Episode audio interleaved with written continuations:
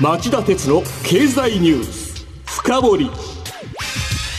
皆さんこんにちは。番組アンカー経済ジャーナリストの町田鉄です。こんにちは。番組アシスタントの杉浦舞です。今日も新型コロナ対策をして放送します、えー、今日のテーマはこちらです。四半世紀ぶり。外国為替市場で日本売りが本格化。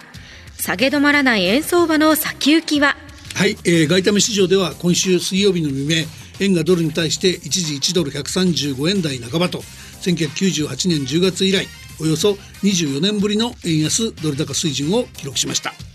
直接の引き金になったのは FRB アメリカ連邦準備理事会が利上げペースを加速して日米間の金利格差が一段と拡大するのではないかと見込んだ円売りドル買いの動きでした。今回の0.75%という大幅な利上げで目的としているアメリカのインフレが抑えられればいいんですがうまくいかずもう一段の利上げもあるとさらに円安が進んで値上げラッシュが加速するのではないかと心配です。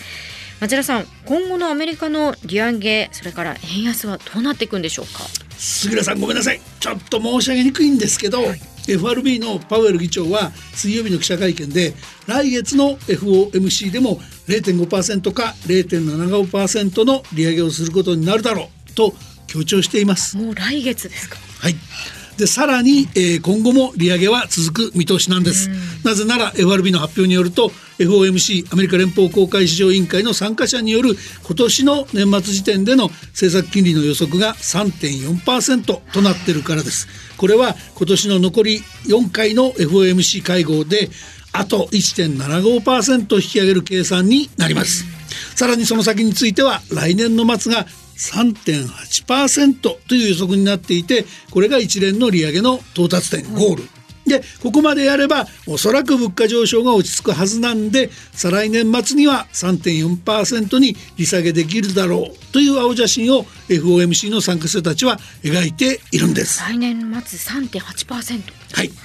アメリカがこの先1年半前後もこの利上げを繰り返して日銀がこのまま金融緩和を続けたらこれとんでもない円安になってしまうんではないですか？いやそのリスクを否定するのは難しいと思うんですよね。エコノミストの中にはこの先の安値のめどを1998年の147円66銭や1990年の160円20銭っていう人もいるんですよ。160円までいきますか。はいそこただね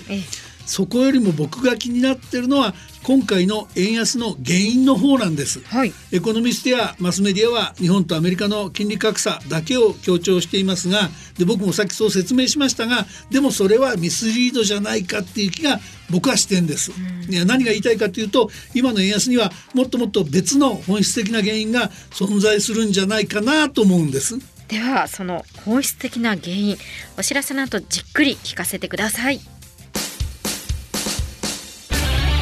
町田鉄の経済ニュース。深掘り。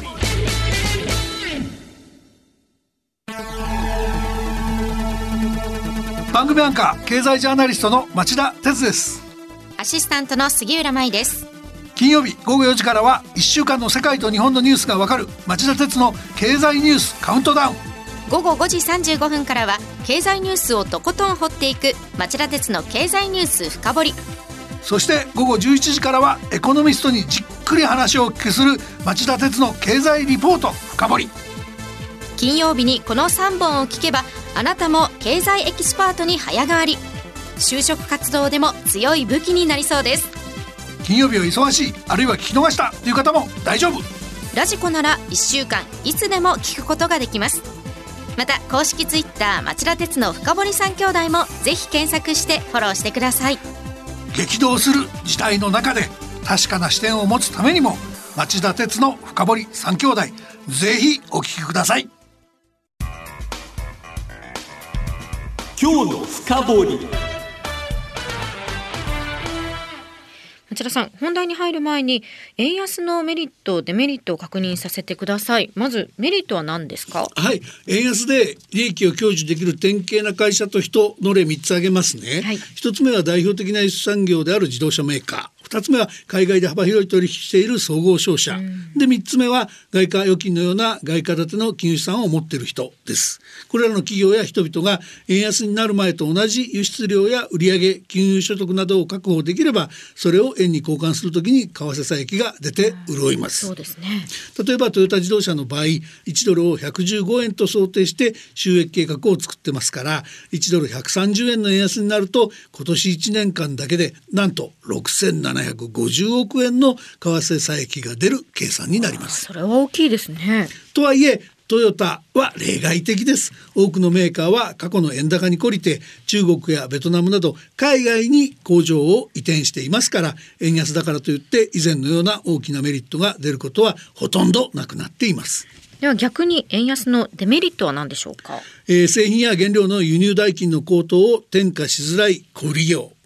燃料の高騰に苦しむ物流事業者そして消費のコスト上昇に見合った賃金の上昇の恩恵がない多くな多くの一本一般消費者にとって円安は、えー、大きなデメリットを伴うと言えます。はい。一般消費者の私が気になったのは黒田総裁の今週月曜日の参議院決算委員会での発言です、はい、急激な円安について問われて経済にマイナスで望ましくないと述べましたよね、はい、これまで一貫して経済全体としてプラスと発言してきた姿勢と比べるとこれ明らかな変化ですよね、うん、これは日銀の金融緩和政策が変わる兆しと見ていいんでしょうか？いやちょっと違うと思うんですね。あの発言は先週金曜日財務省金融庁日銀が連名で急速な円安の進行が見られ憂慮していると、まあ、急激な円安を牽制する声明を出しある種の口先介入をしました、はい、があの黒田さんの発言もそれに沿ったものに過ぎないんだと僕は思います。つまり日銀が政策を変更することにはつながらないんじゃないでしょうか。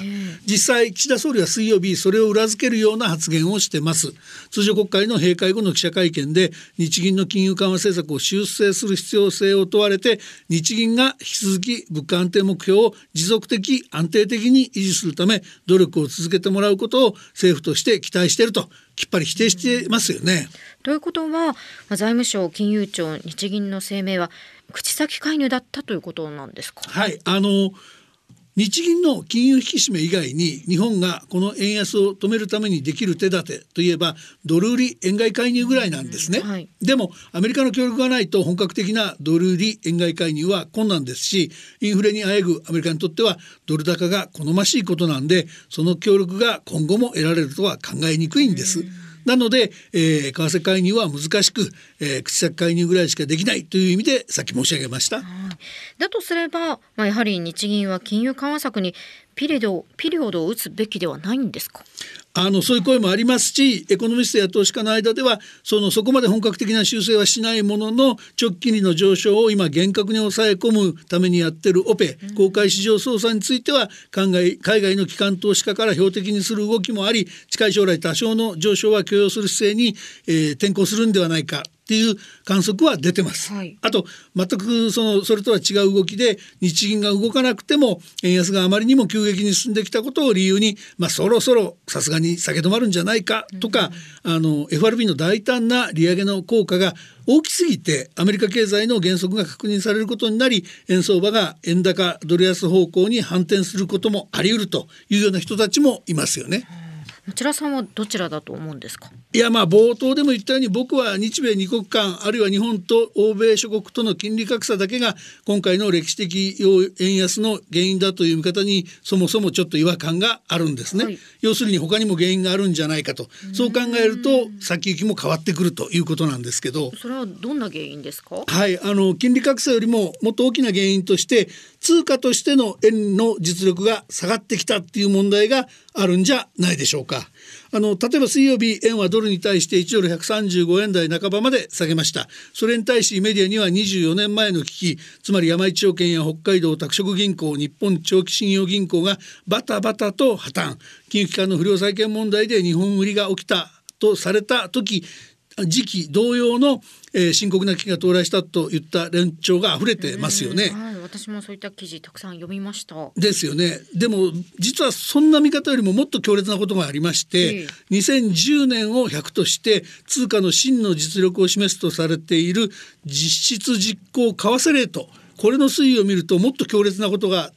現れてると僕思うんです。はい、あのビス国際決済銀行によると今年4月のその円の、えー、実質自己為替レートの指数ですがわずか60.9なんです。で日銀によるとこの60.9は1971年8月以来およそ51年ぶりっていう低水準なんです。でちなみにさっきの24年前の安値をつけた、えー、円安のあの円安円安が円が安値をつけた1998年10月の指数は112.85ですから、あの時と比べて円の相対的な実力はおよそ半分になっちゃってるんですよ。あの深刻な時期のおよそ半分ですか？そうなんです。ということは日本経済の相対的な実力も51年前の水準に落ち込んでると見なさざるを得ませんよね。でこう見てくると今回はたまたま日米の金利差がきっかけだったものの円は遠からず下落する状況にあったんだと。さらに言えば今後長期間にわたって円安が定着してもお金おかしくないって見ることも可能でしょ？うん。一体どうしてそんなことになってしまったんですか？実質実効為替レートにおける円の指数が最高を記録したのは実はバブル崩壊からそれほど経過していない1995年4月の150.84なんです。ここからいろんな原因を考える推測することができるんじゃないでしょうか。はい、日本の成長率の低下ですとか日本企業の生産性の低下個人消費の伸び悩み人口減少少子高齢化などさまざまな面での日本の停滞が少なからず影響していると推測できますよね。円安が続くと経済全体にはどういった影響が考えられますか？あの貿易の交易条件が不利な方向に悪化を続けいたずらに国府日本の富が海外に流出してしまう。まるで、えー、自国窮乏化策を取っているかのような事態に陥ることが懸念されます、はい、実際昨日の財務省の発表によると先月は貿易収支が2兆3846億円の赤字でした。この赤字額は比較可能な1979年以降で2番目に大きく5月としては最大です。背景にはエネルギーや穀物の価格高騰に円安が相まって、えー、輸入が3ヶ月連続で過去最高を更新したことがありました。確かに国府日本のお金が流れ出していることになりますね。ですよね。ちなみに一昨日スイスの有力ビジネススクール IMD が63の国と地域を対象にした恒例の世界競争ラン競争力ランキングの今年版を発表したんですけど日本の順位はなんと3つ下がって過去最低の34位そこまで転落しちゃいました、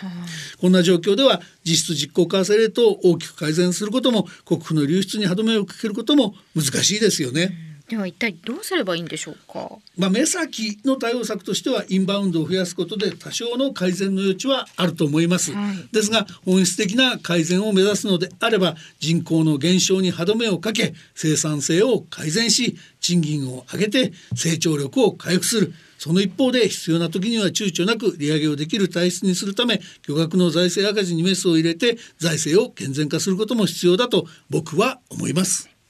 以上今日の深掘りでしたさて今晩11時からの町田鉄の経済リポート深掘りのテーマは G7 サミットでも確認されそうな脱ロシアと脱炭素日本が急ぐべき対応と課題とはと題してお送りします。えー、ミスター京都議定書の異名を持つ環境問題の専門家日本経済研究センターの特任研究員小林光さんにインタビューしようと思いますそれでは今夜11時町田鉄の経済リポートを深掘りで再びお耳にかかりましょう。さようなら。